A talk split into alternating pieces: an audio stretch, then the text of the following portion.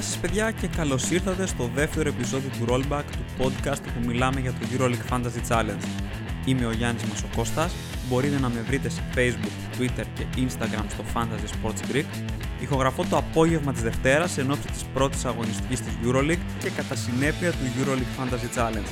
Το πρώτο Jumble είναι προγραμματισμένο για την 5η 30 Σεπτεμβρίου στις 8 η ώρα Ελλάδας με την αναμέτρηση ανάμεσα στη Μονακό και τον Παναθηναϊκό.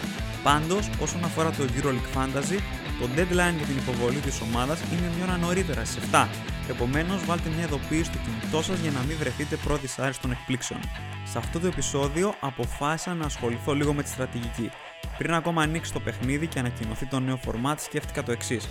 Τι έκανα πέρυσι και είχα μια τόσο καλή σεζόν. Σκέφτηκα λοιπόν μερικές αρχές που θέλω να βάλω στην ομάδα μου φέτος και οι οποίες θα καθορίζουν όποιες αποφάσεις παίρνω. Βέβαια το format άλλαξε και το παιχνίδι δεν είναι το ίδιο. Όμως πολλές από αυτές μπορούν ακόμα να βρουν εφαρμογή. Έτσι λοιπόν κατέληξα στις 10 αρχές μου για το EuroLeague Fantasy. Αρχή νούμερο 1. Τα λεφτά φέρουν την ευτυχία. Όλοι στην αρχή ξεκινάμε με budget 100 credits. Καθώς όμως οι τιμές είναι δυναμικές, μεταβάλλονται δηλαδή από αγωνιστική σε αγωνιστική, μπορούμε να αυξήσουμε το αρχικό μας budget. Αυτό είναι κομβική σημασία στην εξέλιξη της σεζόν, διότι με μεγαλύτερο budget θα μπορούμε να προσελκύσουμε περισσότερους ακριβούς παίκτες. Αυτή τη στιγμή τα περισσότερα drafts που βλέπω, συμπεριλαμβανομένου και του δικού μου, περιλαμβάνουν maximum 3 παίκτες από το υψηλό ραφή τιμών. Στην πορεία της σεζόν και ανάλογα με τον τρόπο μεταβολής αξίας, οι 3 μπορεί να γίνουν 4 ή και 5.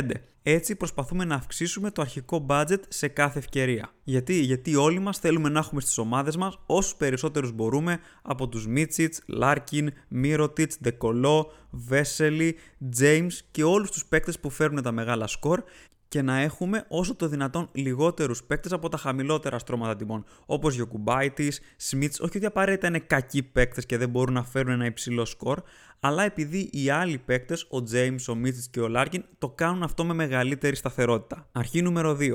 Βρες τους enablers. Αυτή η αρχή είναι στενά συνδεδεμένη με την πρώτη.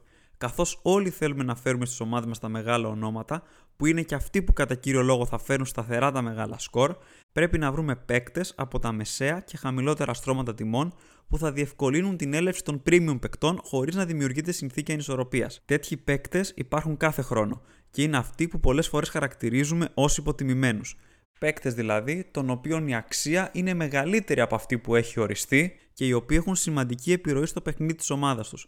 Κάθε χρόνο υπάρχουν τέτοιοι παίκτες, τους οποίους εντοπίζουμε συνήθως με το πέρας των 2-3 πρώτων αγωνιστικών. Χαρακτηριστικό παράδειγμα την περσινή σεζόν ήταν ο Βιάτσε Λαβζάιτσεφ της Χίμκι, ο οποίος λόγω των απουσιών της ρωσικής ομάδας στο ξεκίνημα της σεζόν λόγω του κορονοϊού είχε πολύ αυξημένο χρόνο συμμετοχής, με την τιμή του όμως να είναι πάρα πολύ χαμηλή. Έτσι, όλοι τον φέραμε στις ομάδες μας, αφενός διότι έφερνε μεγάλα σκορ, αφετέρου διότι με τη χαμηλή τιμή του μας επέτρεπε να φέρουμε ακριβότερους παίκτες στην ομάδα όπως ο Νίκολα Μυρότιτ. Αρχή νούμερο 3. Μη δίνεις μεγάλη έμφαση στο ranking τις πρώτες αγωνιστικές. Στην αρχή της σεζόν, που δεν έχουμε μεγάλο αγωνιστικό δείγμα και επαρκή δεδομένα για να βγάλουμε ασφαλή συμπεράσματα, πέφτουμε συχνά σε παγίδες. Πολλές φορές αυτό απορρέει από την περσινή εικόνα των παικτών και των ομάδων. Σκέψη που είναι απόλυτα λογική, καθώς προσπαθούμε με κάποιο τρόπο να προβλέψουμε τη συμπεριφορά τους στη νέα αγωνιστική περίοδο. Μάλιστα, σε αυτό το στάδιο οι ομάδες είναι ανέτοιμες και ακόμα ψάχνονται. Δεν έχουν δηλαδή σταθερότητα στην απόδοσή τους. Γι' αυτό ένα κακό ξεκίνημα στη σεζόν στο EuroLeague Fantasy δεν φέρνει και την καταστροφή του κόσμου. Προσωπικό παράδειγμα, πέρυσι βρέθηκα στη θέση 14.000 στη δεύτερη αγωνιστική και λίγο κάτω από τη θέση 13.000 στην πέμπτη αγωνιστική. Σταδιακά και αφού είδα καλύτερα τις ομάδες, άρχισα να ανεβαίνω και ήμουν στη χιλιάδα με την ολοκλήρωση της 15η αγωνιστικής. Αρχή νούμερο 4. Στήριξε τις επιλογές σου, όλοι δικαιούνται ένα κακό βράδυ. Αυτό είναι ένα δίδαγμα που έχω πάρει από το Fantasy Premier League. Όταν φέρνουμε στην ομάδα έναν παίκτη και έχουμε χρησιμοποιήσει τα κατάλληλα δεδομένα για να το κάνουμε, υπάρχουν δηλαδή τα νούμερα που να δικαιολογούν την κίνηση, χρειάζεται πολλές φορές να δείξουμε υπομονή. Γιατί στην τελική όλοι έχουν δικαίωμα σε μία μέτρια και μια κακή εμφάνιση, ακόμα και οι καλύτεροι παίκτες. Αυτό το λέω διότι πολλές φορές βλέπω το εξής σχόλιο. Με το που έδιωξα τον χι παίκτη, έβγαλε ένα μεγάλο σκορ. Επομένως, εκεί είναι που πρέπει να αναρωτηθούμε. Μήπως δεν του έδωσα αρκετό χρόνο ώστε να με επιστρέψει τους πόντους που θέλω; Μήπως οι συνθήκες του συγκεκριμένου αγώνα δεν ευνόησαν ένα υψηλό σκορ, άρα ήταν κάτι καθαρά συγκυριακό; Για παράδειγμα, φορτώθηκε από νωρίς με φάουλ. Έτσι, η υπομονή είναι σημείο κλειδί, καθώς υπάρχει πάντα ο αστάθμητος παράγοντας. Η συγκεκριμένη αρχή μπαίνει φυσικά με έναν αστερίσκο. Καθώς δεν ξέρουμε πώς θα γίνονται οι μεταβολές των αξιών και με βάση την αρχή νούμερο 1, τα λεφτά φέρνουν την ευτυχία, η επιλογή στηρίζεται αρκεί να μην πληγώνει πολύ οικονομικά την ομάδα. Αρχή νούμερο 5. Θέλουμε παίκτες με πλουραλισμό. Στο EuroLeague Fantasy παίρνουμε πόντους ανάλογα με τις επιδόσεις των παικτών. Οι πόντοι στο EuroLeague Fantasy είναι σε άμεση συνάρτηση με τον δείκτη Performance Index Rating, το γνωστό σε όλο μας ranking. Ο δείκτης αυτός ουσιαστικά υπολογίζει την επίδοση του παίκτη στον αγώνα, αθρίζοντας και αφαιρώντας στοιχεία της στατιστικής του. Έτσι, κοιτάζουμε να φέρουμε στις ομάδες μας παίκτες που σκοράρουν πόντους, που μοιράζουν assist και που μαζεύουν rebound. Προσπαθούμε να φέρουμε παίκτες που κάνουν και τα τρία πράγματα, που έχουν δηλαδή πολλαπλές πηγές μονάδων στο ranking. Ειδικά θέλουμε παίκτες των οποίων το ranking να μην εξαρτάται σε πολύ μεγάλο βαθμό από το σκοράρισμα. Γι' αυτό και παίκτες τύπου Carroll ή Ericsson, που είναι καθαροί scorer και πολύ καλοί παίκτες, δεν είναι τόσο ελκυστικοί στο EuroLeague Fantasy, ενώ ο Luke Sigma είναι κάτι σαν θεός. Γιατί οι πρώτοι δύο, στην κακή τους επιθετική μέρα, δεν πρόκειται να επιστρέψουν μεγάλα σκορ από άλλες στατιστικές κατηγορίες. Ενώ ο Sigma μπορεί να εξορροπήσει μια κακή εμφάνιση από άποψη σκορ με rebound και assist. Επίσης, κάτι που έχω παρατηρήσει είναι ότι οι παίκτες που κερδίζουν εύκολα foul είναι μηχανές ranking. Αυτό βασίζεται στο γεγονός ότι τα κερδισμένα foul συντελούν θετικά στην αύξηση των μονάδων. Παράδειγμα, αν ένας παίκτης κερδίσει foul που οδηγεί σε βολές και ευστοχήσει σε αμφότερες, τότε έχει πάρει 3 μονάδες στο ranking από μία μόνο φάση. Επομένως, παίκτες τύπου Χεζόνια και James που είναι διεισδυτικοί και εκμεύουν πολλά foul εύκολα μπαίνουν πολύ ψηλά στη λίστα. Κάτι που μας οδηγεί στην επόμενη αρχή που είναι η αρχή νούμερο 6 επιδραστικότητα και όχι ικανότητα. Θέλουμε παίκτες που να έχουν ρόλο στο παιχνίδι της ομάδας τους, που να έχουν ενεργό συμμετοχή, να παίρνουν προσπάθειες, να μαζεύουν rebound και να δημιουργούν. Δεν μας ενδιαφέρει η ικανότητα του παίκτη. Δεν νομίζω ότι υπάρχει πιο χαρακτηριστικό παράδειγμα από τον Καλάθι στην Παρσελώνα. Ο Νίκ είναι εξαιρετικός παίκτης, ένας πολύ χαρισματικός playmaker που μπορεί να δώσει τελική πάσα με κάθε πιθανό και απίθανο τρόπο. Όμως, δεδομένης της δυσκολίας του στο σκοράρισμα και της ύπαρξης στην Παρσελώνα άλλων παικτών, οι οποίοι είναι οι κυριότεροι εκφραστέ των επιθετικών ενεργειών της, ο Νίκ περνά σε δεύτερη μοίρα πίσω από τον Μύρωτιτς, τον Higgins, ακόμα και τον Ντέιβι. Αντίθετα, όταν ήταν στον Παναθηναϊκό, ο Καλάθης είχε πολύ μεγαλύτερη επιρροή στο παιχνίδι της ομάδας του.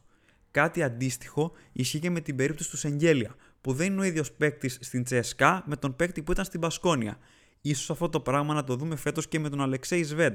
Γιατί προσωπικά αμφιβάλλω πολύ αν ο Σβέντ θα παίρνει τον ίδιο αριθμό επιθέσεων όπως έπαιρνε στη Χίμκι. Εκεί ο Σβέντ δεν ήταν μόνο το Α και το Ω, αλλά και όλα τα γράμματα ενδιάμεσα. Ενώ στην Τσέσκα είναι ένας ακόμα παίκτης σε μια ομάδα με πληθώρα επιλογών στην επίθεση. Αρχή νούμερο 7. Αν χάσεις το τρένο ενός παίκτη, πήγαινε στον επόμενο. Για να εξηγήσω τη συγκεκριμένη αρχή θα φέρω ένα παράδειγμα. Πέρυσι, στο ξεκίνημα της σεζόν, λόγω άλλων προτεραιοτήτων στο ρόστερ, άργησα πολύ να μπω στο πάρτι του Jordan Lloyd. Θυμάστε τότε που το ένα 20 ερχόταν πίσω από το άλλο. Μάλιστα, λόγω του παλιού φορμάτ τον αγόρσα και σε πολύ υψηλότερη τιμή όταν εμφανίστηκε ευκαιρία και δεν μπόρεσα ποτέ να ισοσκελίσω τη χασούρα. Πότε όμως το έκανα, όταν έφερα τον Ταβάρες νωρίτερα από τους υπόλοιπους. Αυτό είναι το σημείο κλειδί. Να έχεις τη διορατικότητα να κρίνεις ποιος παίκτης μπορεί σε βάθος χρόνου να φέρει ένα μεγάλο σκορ και να τον φέρεις νωρίς όταν η αξία του είναι σχετικά χαμηλή. Γιατί σε αυτό το σημείο έχεις δύο πλεονεκτήματα έναντι του αντιπάλου. Πρώτον, παίρνεις το υψηλό σκορ και δεύτερον, ο αντίπαλος τον αγοράζει σε υψηλότερη τιμή από εσένα. Επομένως, εσύ έχεις μεγαλύτερη ευελιξία στις υπόλοιπες κινήσεις σου, ενώ εκείνος αναγκάζεται να προσαρμόσει τη στρατηγική του ώστε να εξυπηρετεί την έλευση του συγκεκριμένου παίκτη. Αρχή νούμερο 8. Σημάδεψε ομάδες. Νομίζω πως χρειάζεται να πω μία μόνο λέξη για να καταλάβετε πού το πηγαίνω η μαγική λέξη είναι Χίμκι. Την περσινή σεζόν, αφού καταλάβαμε τι γινόταν με τις ομάδες, διαπιστώσαμε ότι η Χίμκι λόγω των προβλημάτων της και του στυλ παιχνιδιού της αύξανε πολύ το ranking των αντιπάλων της. Αποτέλεσμα, όλοι σημαδεύαμε τα παιχνίδια της, κοιτούσαμε να φέρνουμε παίκτες που έπαιζαν μαζί της, ώστε να υποφεληθούμε από τα χαρακτηριστικά αυτά. Μία από τις καλύτερες κινήσεις που έκανα πέρυσι ήταν όταν έφερα τον Ζέφρι Λοβέρν της Άλγκυρη, ο οποίος έκανε career high με 38 μονάδες στο ranking και 40 στο EuroLeague Fantasy παίρνοντας με τη Χίμκι. Μάλιστα από εκείνο το σημείο και μετά έδινε και περιβραχιόνιο αρχηγού σε όποιον παίκτη έπαιζε με τη Χίμκι. Φέτος, προς μεγάλη απογοήτευση όλων μας, η Χίμκι δεν υπάρχει και πάλι όμως θα βρούμε ομάδες που δίνουν υψηλά σκορ. Μια τέτοια ομάδα είναι η Άλμπα Βερολίνου, η οποία τουλάχιστον πέρυσι αρεσκόταν σε παιχνίδι υψηλού τέμπο, το οποίο ευνοεί τα μεγάλα σκορ, Μένει να δούμε αν θα το κάνει και φέτος. Από εκεί και πέρα βλέπουμε και τις αδυναμίες ορισμένων ομάδων και τις σημαδεύουμε. Για παράδειγμα, πέρυσι στο Α μισό, η Ζάλγκη είχε πολύ μεγάλο θέμα στο 5 και έδινε άνετα υψηλά σκορ στου αντίπαλου σέντερ, τους οποίους φέρναμε σοριδών στις ομάδες μας. Αρχή νούμερο 9. Αρχηγός σε προτεραιότητα. Η επιλογή αρχηγού είναι από τα κομβικότερα σημεία στο EuroLeague Fantasy. Έχει ένα πλεονέκτημα που δεν έχει κανένας άλλος και αυτό είναι ότι οι πόντοι του διπλασιάζονται. Επομένως, η επιλογή του είναι τεράστιας σημασίας. Βέβαια, με το νέο format μπορούμε να επιλέξουμε αρχηγό από τα παιχνίδια της πρώτης ημέρας και αν δεν μας ικανοποιήσει, να τον αλλάξουμε και πάλι όμως η αρχή ισχύει. Η σωστή επιλογή αρχηγού μπορεί να σώσει μια κακή αγωνιστική, ενώ μπορεί να βοηθήσει και στην επίλυση κάποιων διλημάτων. Για παράδειγμα, θέλω στην ομάδα μου και τον Νίκολα Μύρωτιτ και τον Βασίλεια Μίτσιτ, όμως μπορώ να πάρω μόνο έναν. Επομένως, σκέφτομαι ποιον θα έβαζα αρχηγό και φέρνω αυτόν. Αρχή νούμερο 10. Μακροπρόθεσμο πλάνο. Φέτος που τα ρόστερ είναι 10 παικτών και ο αριθμός των ανταλλαγών παραμένει ίδιος, το μακροπρόθεσμο πλάνο είναι πιο σημαντικό από ποτέ. Χρειάζεται να εντοπίσουμε τις ομάδες που έχουν καλά σερή αγώνων και φέρνουμε τους καλούς τους παίκτες ώστε να έχουμε περισσότερες πιθανότητες να τα εκμεταλλευτούμε. Έτσι μπορούμε να κατηγοριοποιήσουμε τους παίκτες σε βραχυπρόθεσμους και μακροπρόθεσμους. Αυτή η διάκριση εμένα με βοήθησε πάρα πολύ πέρυσι, γιατί είχα μεγάλη ευχαίρεια στις ανταλλαγές και είχα συγκεκριμένους παίκτες που στόχευα να έχω σε κάθε αγωνιστική. Είχα ένα τετράδιο που έγραφα τους παίκτες που με ενδιαφέρουν μαζί με τις επόμενες 5 αγωνιστικές τους και έβλεπα ποιου ήθελα να έχω. Ουσιαστικά έφτιαχνα ένα μεταγραφικό πλάνο το οποίο προσάρμοζα ανάλογα με τις απαιτήσεις κάθε αγωνιστικής. Και μία bonus αρχή για το τέλος, στην τελική είναι ένα παιχνίδι. Ακολούθα το ένστικτό σου. Μπορεί να το αντιμετωπίζουμε σαν κάτι σοβαρό και να του δίνουμε βαρύτητα, δεν πρέπει να ξεχνάμε ωστόσο ότι σε τελική ανάγνωση το EuroLeague Fantasy είναι ένα παιχνίδι, οπότε οφείλει να είναι διασκεδαστικό και να έχει πλάκα. Επομένως, έχει πολύ χαβαλέ να ακολουθούμε που και που το ένστικτό μας. Θυμάμαι ενδεικτικά πέρυσι την 20η αγωνιστική που η Εφές έπαιζε με τη Χίμκι και προσπαθούσαμε να μαντέψουμε ποιος από τους Μίτσιτς ή Λάρκιν θα έκανε το μεγάλο σκορ. Ο Μίτσιτς είχε καλύτερα νούμερα στα τελευταία παιχνίδια του, με τον Λάρκιν να βγάζει συνεχόμενα μεγάλα σκορ. Θυμάμαι τότε μέχρι και μία ώρα πριν το lockout ήμουνα με τον Σέρβο και οι περισσότεροι μάλιστα είχαν πάει επίσης με τον Μίτσιτς. Όμως για κάποιο λόγο, τον οποίο μέχρι και σήμερα δεν μπορώ να εξηγήσω, το ένστικτό μου έλεγε Λάρκιν και έτσι έβαλα τον Αμερικανό. Αποτέλεσμα, ο Μίτσιτ επέστρεψε 6,6 και ο Λάρκιν 27,5. Το ένστικτο επιβεβαιώθηκε και είδα μεγάλο άλμα στην κατάταξή μου και ήμουνα πάρα πολύ χαρούμενος. Περνάμε τώρα στις δικές σας ερωτήσεις. Ευχαριστώ πολύ που τις στείλατε. Φαντάζομαι θα πρόκειται για πράγματα που ενδιαφέρουν πάρα πολλούς managers. Η πρώτη ερώτηση είναι από το Vanks, ο οποίος λέει: Βασικότερη ερώτηση που πιστεύω ταλανίζει πολλούς. Σχετικά ισορροπημένη κατανομή του budget σε βασικούς και πάγκο ή δυνατή βασική ομάδα και έναν φθηνό πάγκο. Συν και πλην βρίσκω σε κάθε περίπτωση, αλλά κλείνω στην άποψη ότι ο πάγκος μπορεί να αποδειχθεί το κλειδί στην ταχύτερη αύξηση του budget. Περιμένω την άποψή σου, καθώς το προηγούμενο podcast κάτι ανέφερε για το fantasy της Premier League και έκανες μια συσχέτιση. Η ερώτηση που θέτει ο φίλος Vanks είναι μεγαλύτερη ερώτηση ίσως που έχουμε όλοι να απαντήσουμε στείνοντας τις ομάδες μας είναι το νέο format το οποίο μας προβληματίζει και δεν ξέρουμε ακόμα ποια είναι η καλύτερη τακτική ώστε να το διαχειριστούμε. Και εγώ στο δικό μου draft κατά κύριο λόγο έχω ρίξει το βάρος στους 6 παίκτες οι οποίοι επιστρέφουν το 100% των πόντων τους και στον πάγκο κατά κύριο λόγο έχω επιλέξει να βάλω παίκτες πιο φθηνούς οι οποίοι ωστόσο να έχουν κάποιο χρόνο συμμετοχής κάποια επιρροή στο παιχνίδι της ομάδας ώστε να μπορέσω να πάρω ένα τίμιο σκορ. Νομίζω ότι συμφωνώ με την ε, δική του τοποθέτηση. Υπάρχουν ε, θετικά και αρνητικά στην κάθε περίπτωση, με την έννοια ότι στη μια περίπτωση το να βάλουμε τους μεγάλους παίκτες πολλούς και να έχουμε ένα ελαφρύ πάγκο σημαίνει ότι δεν θα πάρουμε πολλούς πόντους από τον πάγκο, ενώ στην αντίθετη περίπτωση ρηψοκινδυνεύουμε να χάσουμε μεγάλο σκορ από κάποιον παίκτη. Σίγουρα ο πάγκος μπορεί να βοηθήσει στο να αυξηθεί το budget, ωστόσο δεν ξέρουμε πώς αυτό θα γίνει. Και σε αυτό το σημείο εισέρχεται η συσχέτιση που έκανα στο προηγούμενο επεισόδιο σχετικά με το fantasy της Premier League. Εκεί πέρα οι αξίες των παικτών αυξάνονται και μειώνονται όχι ανάλογα με τις επιδόσεις τους, αλλά ανάλογα με τη δημοφιλία τους. Πόσοι δηλαδή managers τους βάζουν ή τους βγάζουν από τις ομάδες τους. Όταν ένας παίκτης μπαίνει μαζικά σε ομάδες, τότε η τιμή του τίνει να αυξάνεται. Και το ανάποδο συμβαίνει όταν ένας παίκτης βγαίνει μαζικά από τις ομάδες. Και στην περίπτωση της Premier League δεν έχουμε καμία πρόσβαση στον αλγόριθμο, ο οποίος υπολογίζει το αν η τιμή αυξάνεται ή μειώνεται και με τι ρυθμό. Υπάρχουν κάποιες εφαρμογές οι οποίες υπολογίζουν κατά προσέγγιση ωστόσο πότε είναι πιθανό να αυξηθεί ή να μειωθεί η τιμή ενός παίκτη. Ο συσχετισμός που έκανα με την Premier League έγκυται στο γεγονός ότι δεν ξέρω εάν φέτος θα μπορούμε να κάνουμε στο EuroLeague Fantasy αυτό που κάναμε τόσα χρόνια με το παλιό format.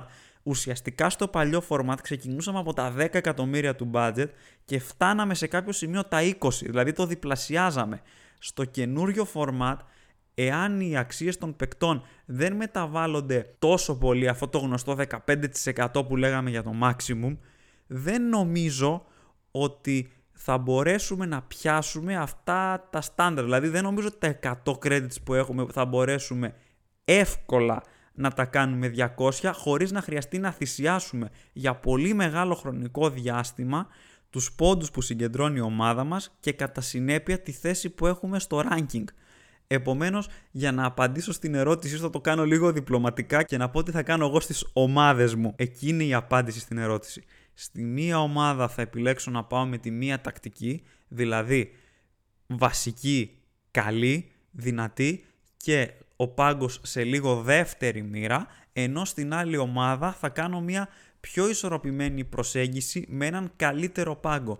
Μέχρι στιγμής, και θα το πω αυτό στο κομμάτι που θα παρουσιάσω το καινούριο μου draft, νομίζω ότι ίσως η πρώτη λύση έχει τα περισσότερα θετικά με την έννοια ότι ρίχνεις το βάρος σε συγκεκριμένους παίκτες και περιμένεις από συγκεκριμένους παίκτες να σου επιστρέψουν τους πόντους. Γιατί άμα έχεις μια τελείως ισορροπημένη ομάδα, δηλαδή ακόμα και στο δεύτερο σενάριο που πας με μια πιο ισορροπημένη κατανομή του budget σε βασικούς και πάγκο και πάλι θα έχεις στον πάγκο σου παίκτες που θα κοστίζουν στα 7 και θα έχεις παίκτες βασικούς οι οποίοι θα κοστίζουν 14. Για να έχεις μια ισορροπημένη κατανομή του budget απόλυτη, θα πρέπει ο κάθε σου παίκτης να κοστίζει κάτω από 9 credits που σε αυτό το εύρος τιμών εγώ δεν έχω δει κάποιον παίκτη που να με ικανοποιήσει το 100% και να τον εμπιστευτώ με τυφλά μάτια του τύπου αυτός ο παίκτης έχει πολύ μεγάλη πιθανότητα να με επιστρέψει κοσάρι. Η επόμενη ερώτηση είναι από τον Alex Bond. Βλέπεις συσχέτιση τιμής απόδοσης φέτος μετά τις αυξήσεις της αξίας των παικτών; Μπορείς να μας δώσεις μια πρόταση κατανομής budget αναθέσει π.χ. 50% στο guard; Η ερώτηση αυτή έρχεται ουσιαστικά σε συνέχεια της προηγούμενης ερώτησης του Vanks και η απάντηση που θα δώσω θα είναι λίγο πολύ πάλι ίδια.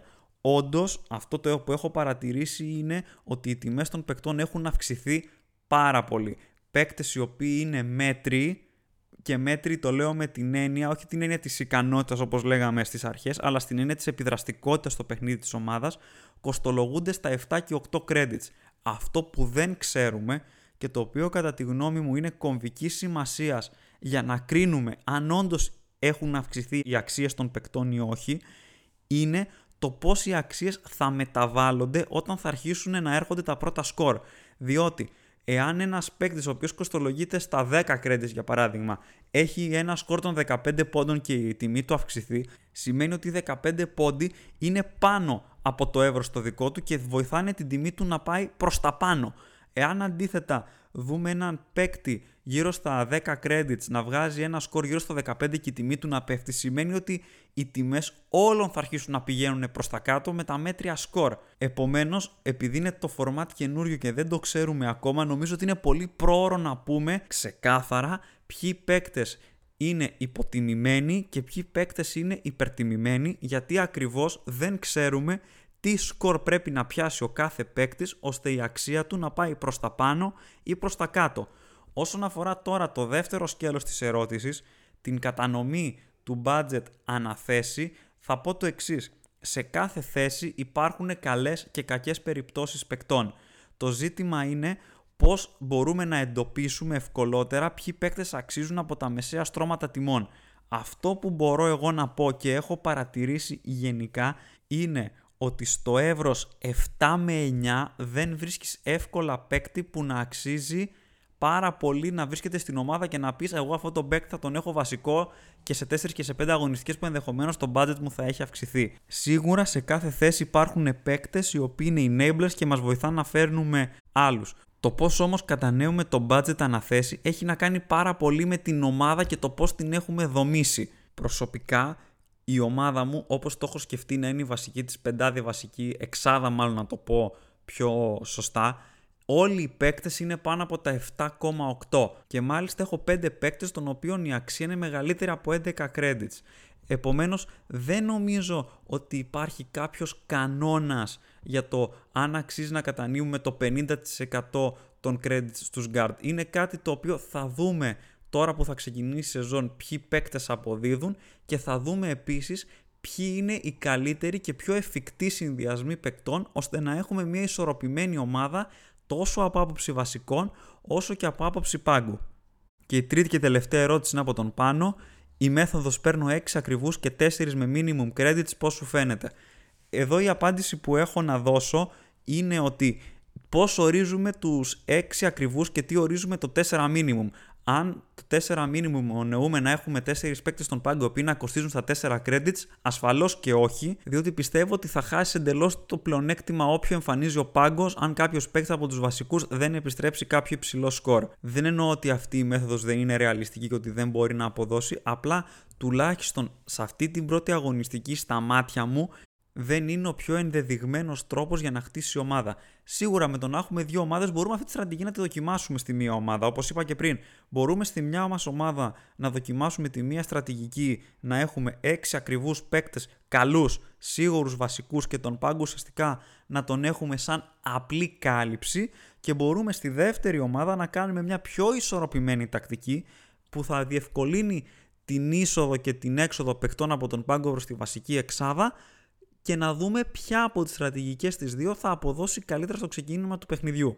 Αρχηγή της πρώτης αγωνιστικής τώρα νομίζω ότι πολλοί θα κινηθούμε safe και αφού θα βάλουμε τουλάχιστον 3 premium παίκτες στην ομάδα μας θα δώσουμε το περιβραχιόνιο σε κάποιον από αυτούς. Ο Νίκολα Μύρωτιτς έχει εντός έδρας παιχνίδι με την Άλμπα Βερολίνου, ίσως το καλύτερο παιχνίδι της αγωνιστικής. Μπορεί η διαφορά να ξεφύγει από νωρίς και ο Κότζια και Βίτσου να περιορίσει τον χρόνο συμμετοχής του, όμως αυτό προσωπικά δεν θα με ανησυχούσε αν τον είχα στην ομάδα μου, διότι μέχρι να δημιουργηθεί αυτή η διαφορά ασφαλείας, ο Μύρωτιτς έχει πολύ καλές πιθανότητες να έχει φτάσει σε επίπεδα μεγαλύτερα των 20 μονάδων.